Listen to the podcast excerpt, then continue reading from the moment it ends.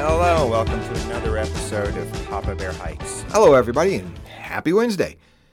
We'll start off with a message from our friend Lynn from West Virginia, who has this question. Martin, I'm about to buy my first real backpack. That is a backpack for overnight trips. I've never done anything more than day hikes, so I'm anxious to do this, but I don't want to buy a piece of garbage. I want to buy a quality backpack, but I don't want to spend more than two hundred, two twenty-five at the most. I don't live near any big retailers, and as I said, I don't want to spend money on these on the custom ultra lightweight packs. I don't feel like I'm ready to do that yet, but I do want to, I do want to purchase a quality pack.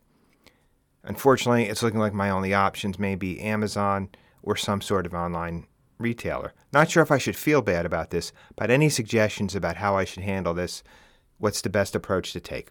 Lynn, that's a good question, because our local retailers, our brick and mortar stores, they're going away. It's it's a sad reality, but look, life re- life evolves. I mean, a lot of things have gone away. When I was a kid, every town had a main street where you could buy your shoes, your stationery, and your sporting goods all right there in the same block. But here we are forty, fifty years later, and most of our shopping's being done online, for better or for worse. Here's my suggestion. Here's here's two things I'm going to tell you. Do some research, because at the price point you're looking at, you can and will find a quality backpack that will last you for many years.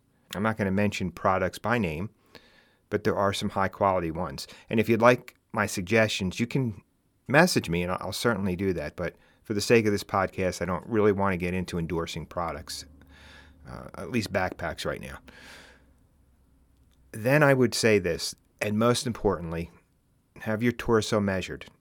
There are a plethora of articles, YouTubes, on how, how to measure your torso.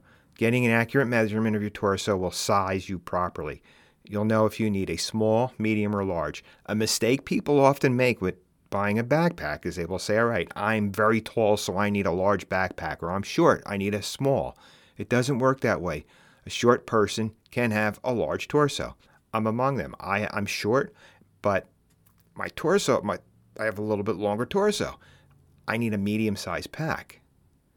So those are the two things I would suggest. Do your research. Don't be afraid to reach out to me. I will discuss this through direct messenger. And have your torso measured. Have somebody help you. It's not that difficult to do. I don't want to try to describe it on a podcast. It's more of a visual. It's much better if you can watch it or see diagrams. But thanks, Lynn, for listening to the podcast, and keep the questions coming, everybody. If you've been listening for any time, you know that Wednesdays are my solo episodes. It's when I just give trip reports or talk about topics that are relevant to hiking or the outdoors, and I've gotten back to doing that. And in doing so, we've been very fortunate to have some great people step forward and want to sponsor the podcast. This week's episode is brought to you by Inez McDonald and Finding Equity Real Estate Group. Get ready to make your dream of home ownership a reality with the help of Inez McDonald and Finding Equity Real Estate Group. With interest rates going down, you can get more money and say goodbye to throwing away your hard-earned cash on rent. As a seller, you can still get top dollar for your property and cash in on the equity. Inez McDonald can help you do that. She can help maximize the value of your home. And don't miss out on the latest listing. eighty-six Dustin Way, Villa Rica, Georgia. This beautiful property offers tranquil walking trails, a wealth of amenities, and even a full golf course. Ready to take the first steps towards home ownership, or selling a property for top dollar, or possibly relocating to the Atlanta, Georgia area? Call Inez McDonald today at four oh four, two three six, nine one six four. Inez McDonald, four oh four, two three six, nine one six four. And get started. Finding Equity Real Estate Group is powered by Atlanta Communities Brokerage, providing you with the best real estate advice and support possible. I don't really have a trip report this week, unfortunately. Didn't get a chance to get out for a couple of reasons. Well, mainly, my back has just been awful. Oh, it's been a painful two weeks. It's not as if I've done anything that threw my back out. I just, my back has just been a mess my entire adult life. And, and sometimes I have these periods where I'm just in pain and it's tough to sleep. It's difficult to get comfortable. So I ended up taking the weekend off. It was a beautiful weekend. Believe me, I was like a, I felt like when I was a kid, You know, you ever get sick during the summer on a day off from school? The worst times to get sick, right? You dread that. You have that luck, right? You want to get sick when you're in school. At least I did. I, I didn't mind missing school. But man, did I hate getting sick when, when I didn't have to go to school. Sitting, looking out the window, friends playing outside, weather's beautiful. That's what I felt like this weekend. Hopefully this weekend that'll change. It looks like we're going to have another nice weekend in upstate New York. So I don't know exactly what we'll be doing. I know we'll be doing something. And now that the Super Bowl is over, I think more people are going to get out there. Football season's done. Okay, no more excuses. I can't go out on Sunday because I've got to watch football, or college football fans, Saturdays. No, it's time. Everybody needs to get out there and find something and start hiking it if you haven't already started. And if you live in a warmer climate, start riding your bike. I've seen the photos already. People are out riding their bikes. Here in the Northeast, East, we've been fortunate. We've had some warm weather. A couple of days that if I wasn't busy, I would have had my bike out there. But it hasn't worked out. Now I want to go to another topic. Something that I think might be developing into a bit of a controversy, at least among the YouTube community. There's been a lot of talk about changes in the process to be able to video and take photos in the national parks. They've been redefining what constitutes uh, for profit, or if you were going to make money on your film. And I think many people are having an emotional response to this. I've read this, and I'm just not seeing it as being as catastrophic as some of these YouTubers are making it out to be. And I'll read you right from their website. Does non-commercial filming require a permit? Okay, non-commercial is if it's for your own use. I think the gray area here is, I guess if you're making a certain amount of money on YouTube, they can charge you. And it looks like it's up to the discretion from park to park. And from what I could see, the real issue here, and I know this is becoming a problem in all areas, is everybody wants to be a YouTube star now. So everybody's out there, and sometimes it's not just with their phone. I mean, some people bring in quite a bit of equipment out there with them, and they're filming. Not everybody wants to be in the background of your YouTube, by the way.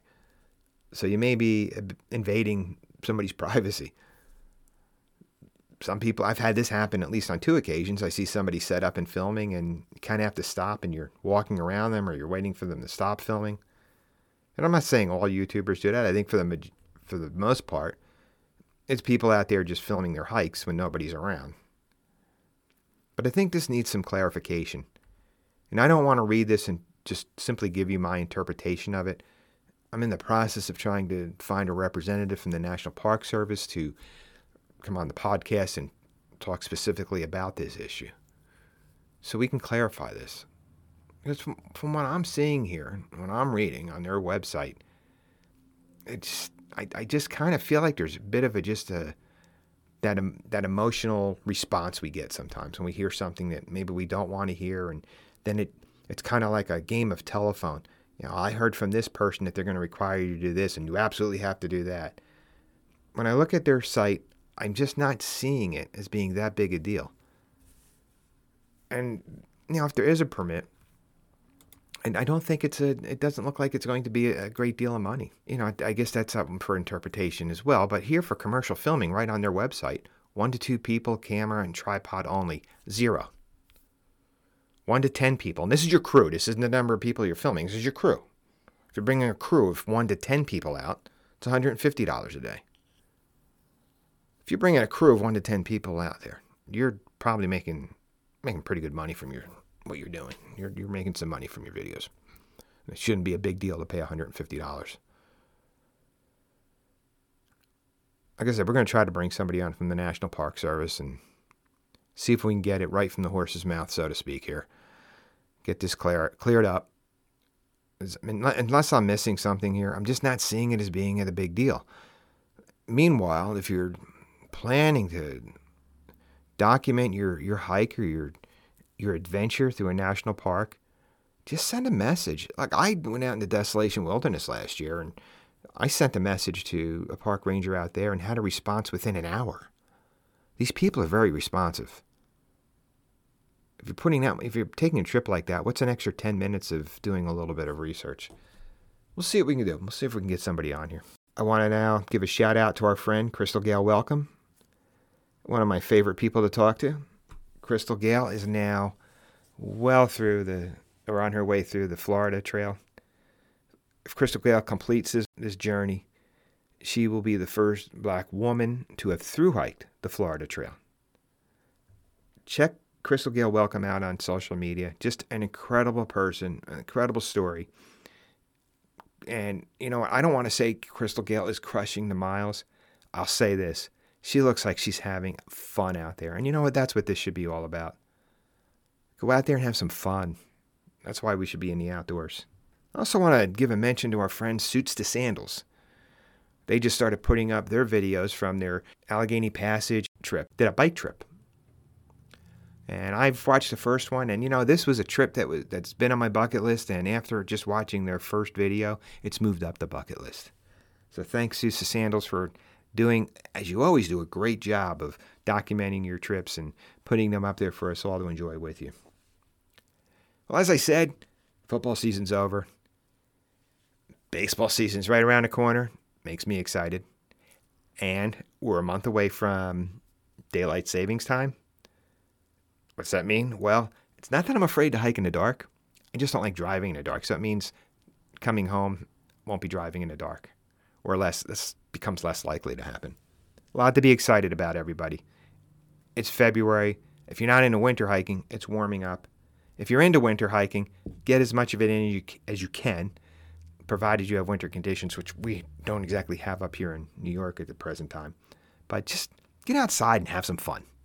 And try to be safe. Thanks for listening. If you haven't done so yet, go to our website, papa bear hikes dot com. Listen to past episodes. Check us out on social media. Go to our YouTube channel, Martin Outside. All those links are there. In addition to that, you can buy our book or see what you're missing out on if you're not a Patreon member yet. Remember to get outside, have fun, and be safe. This episode of Papa Bear Hikes has been brought to you by Avalon Publicity. Avalon Publicity, increasing the digital footprint of content creators and skilled professionals via website development and social media services. For more information about Avalon Publicity, go to their website, avalon business dot org. That's avalon business dot org.